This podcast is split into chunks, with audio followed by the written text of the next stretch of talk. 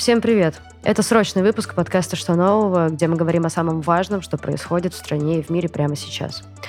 2 августа, в момент, когда мы записываем этот разговор, спикер Палаты представителей Конгресса США Кенси Пелоси уже летит в Тайвань.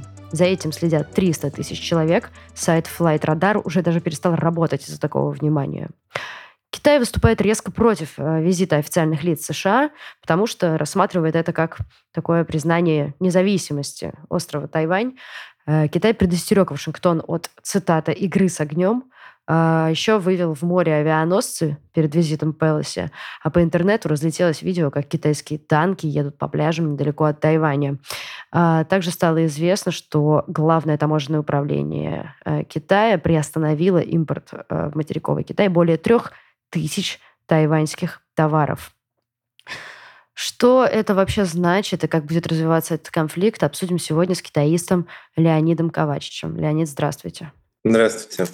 Смотрите, первый вопрос такой. А почему Пелоси вообще было важно посетить Тайвань? Чего она хочет добиться этим визитом? Почему этому уделяется такое внимание? Что это значит для Тайваня? Ну, я полагаю, в первую очередь здесь э, имеют место внутриполитические факторы – Значит, э, осенью должны состояться выборы в Конгресс, а, на котором, как ожидается, демократам очень сложно будет удержать большинство, потому что их рейтинг стремительно падает. Но опять же, вследствие многих внутренних проблем, например, высокой инфляции, а, сложностей с коронавирусом и так далее. Ну и, соответственно, Вашингтон делает ставку на какие-то внешнеполитические успехи. В частности, показать то, что Соединенные Штаты активно продвигают во внешний мир и отстаивают э, являются гарантом либерального миропорядка и демократических ценностей, ну, которые они продвигают во всем мире. Ну и, собственно, э, поездка Пелоси — это в первую очередь э, такая демонстрация поддержки со стороны Соединенных Штатов Тайваню, который, как считается, испытывает большое давление, в том числе возможную военную угрозу со стороны Китайской Народной Республики. Э, но дело в том, что мнения относительно того, насколько удачно время для визита, разделились. То есть вот Пентагон э, предупреждал э, Белый дом о том, что сейчас далеко не самое лучшее время для визита Пелоси. Кроме того, хотя этот визит нельзя назвать беспрецедентным, в 1997 году спикер Палаты представителей уже приезжал на Тайвань. Но тогда была ситуация немножко другая. Он был республиканец, он был в оппозиции демократу Биллу Клинтону, а сейчас э, Пелоси, она тоже представляет демократическую партию, поэтому в Пекине считают, что это, в общем, скоординированная политика, и президент Байден собственноручно дал добро на этот визит. И, в принципе, в Пекине не очень понимают, как так может быть, чтобы э, президент Соединенных Штатов имел ограниченное влияние, например, на спикера Палат представителей. Но между тем надо понимать, что Пелоси — это достаточно важная политическая фигура в Соединенных Штатах, а Пекин, он выступает против любых официальных контактов каких-либо стран, в том числе Соединенных Штатов, э, с Тайванем. То есть э, экономическое сотрудничество, пожалуйста, но чтобы без какой-либо политики.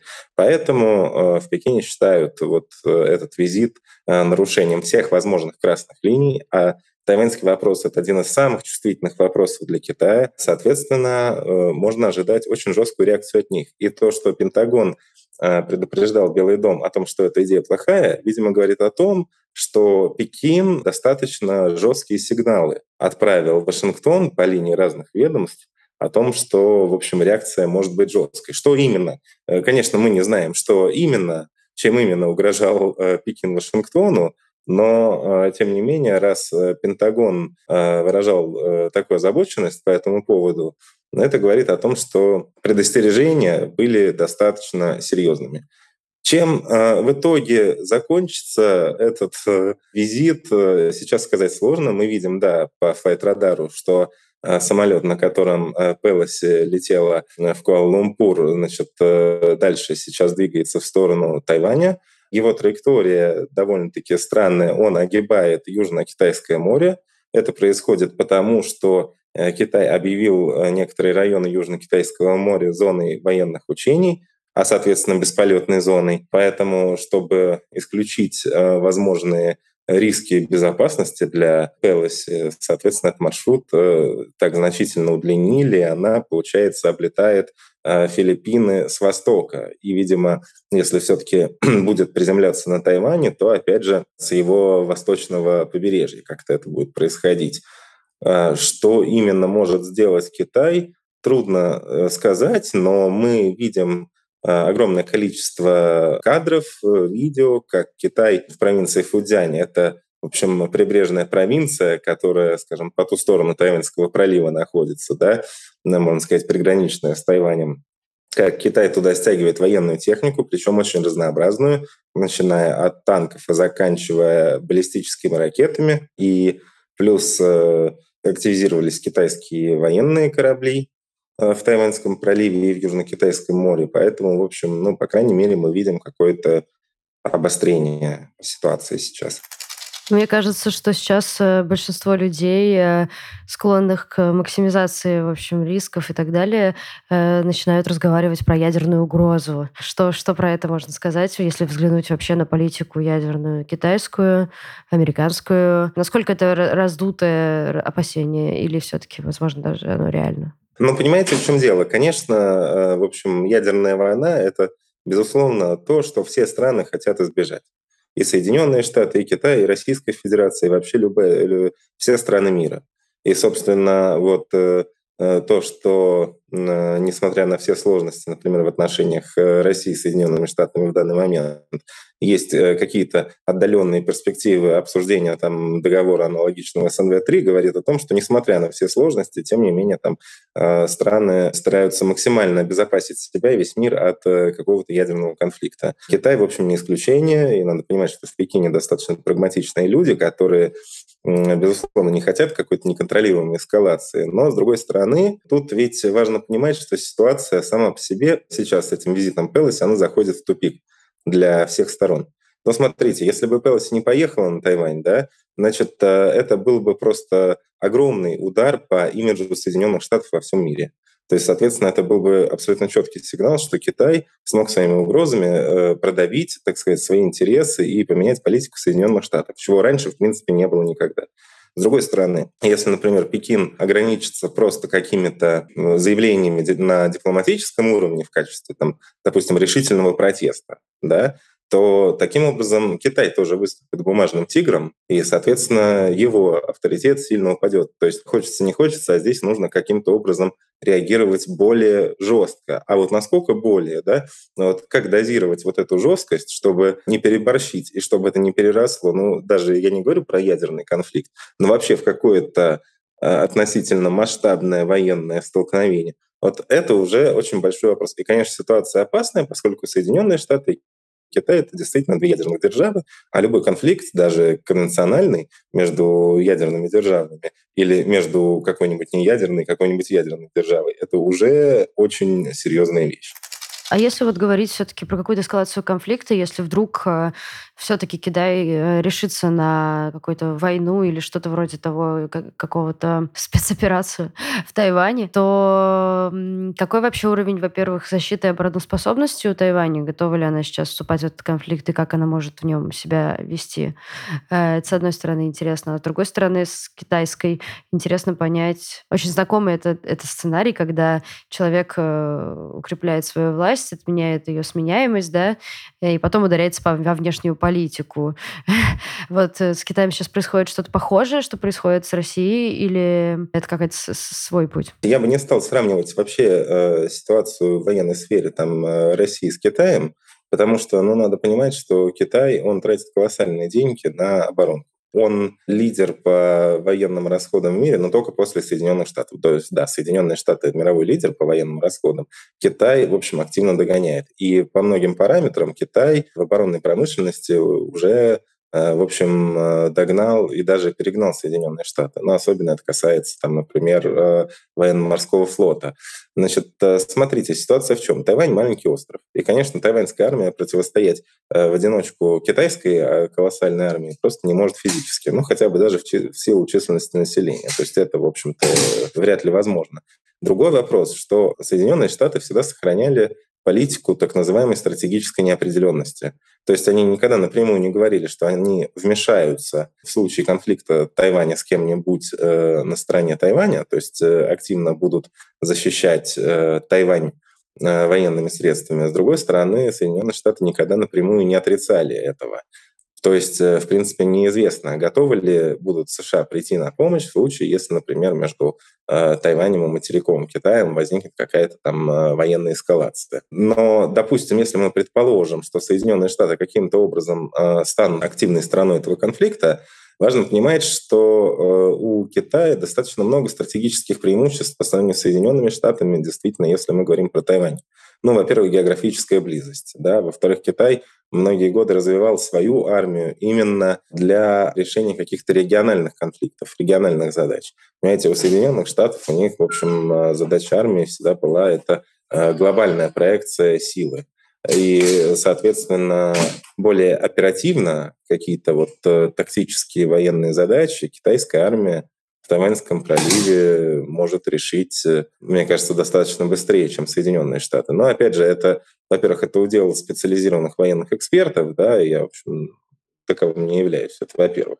Вот. А во-вторых, ну, понимаете, даже известные нам всем э, события последних месяцев показывают, что планирование, да, там какой-то анализ и реальное развитие событий, они, в общем, могут э, отличаться достаточно серьезно, поэтому, мне кажется, неблагодарное дело сейчас вот говорить, как будет развиваться там потенциальный конфликт да, между двумя берегами Тайваньского пролива. Но одно можно сказать точно, что ситуация сейчас крайне напряженная. Не было в последние годы еще такого. И, в общем-то, ну вот э, неспроста весь мир затаив дыхание, следит за тем, что будет дальше. Э, наверное, один из последних вопросов про все-таки российский след небольшой. Что вообще значит активная поддержка Китая, МИДом РФ и другими официальными лицами? Чего они хотят этим добиться? Ну, мне кажется, они этим просто хотят э, сделать э, такой реверанс да, в сторону Китая, как Китай на уровне МИДа, собственно говоря, высказывал э, поддержку российской позиции ну, вот, э, в ситуации с Украиной. Да? То есть, скажем так, поскольку Китай неоднократно совершенно на разных уровнях официальных, это и Министерство иностранных дел, и на площадках ООН выражал в некотором смысле созвучную России позицию о том, что значит, Соединенные Штаты являются главным подстрекателем и главной первопричиной вообще конфликта России и Украины. Да? Соответственно, сейчас, в общем, это такой ответный шаг ну, на уровне риторики, опять же. Тут не идет речь о каких-то там военных мерах на уровне риторики, просто сказать Москвы кивок в сторону Пекина, что да, вот э, мы вас полностью поддерживаем. А потом, э, понимаете, еще тут такой момент надо учитывать, что Тайвань в общем, он входит в список недружественных России стран и регионов. Поскольку Тайвань формально присоединился к антироссийским санкциям, и, скажем так, тайваньский контрактор, производитель чипов, например, да, Taiwan Semiconductor Manufacturing Corporation, перестала э, сотрудничать э, с российскими партнерами, да, вот, то есть Тайвань попал в список недружественных стран и регионов, и, соответственно, в данной ситуации, в общем, ну, Россия имеет э, в общем, достаточно много оснований да, выступать именно там с поддержкой Пекина. И, наверное, последний вопрос довольно общий. Он про то, насколько а, такое обострение территориальных споров, вот недавно Косово прогремело, сейчас Тайвань, э, связывается с войной в Украине? Или же мы просто стали больше обращать внимание на эти конфликты и склонны теперь их как-то связывать? Ну, понимаете, в чем дело? В принципе, как говорили китайские лидеры, в том числе председатель КНР Си Цзиньпин неоднократно, мир переживает э, изменения, невиданные за последние сто лет.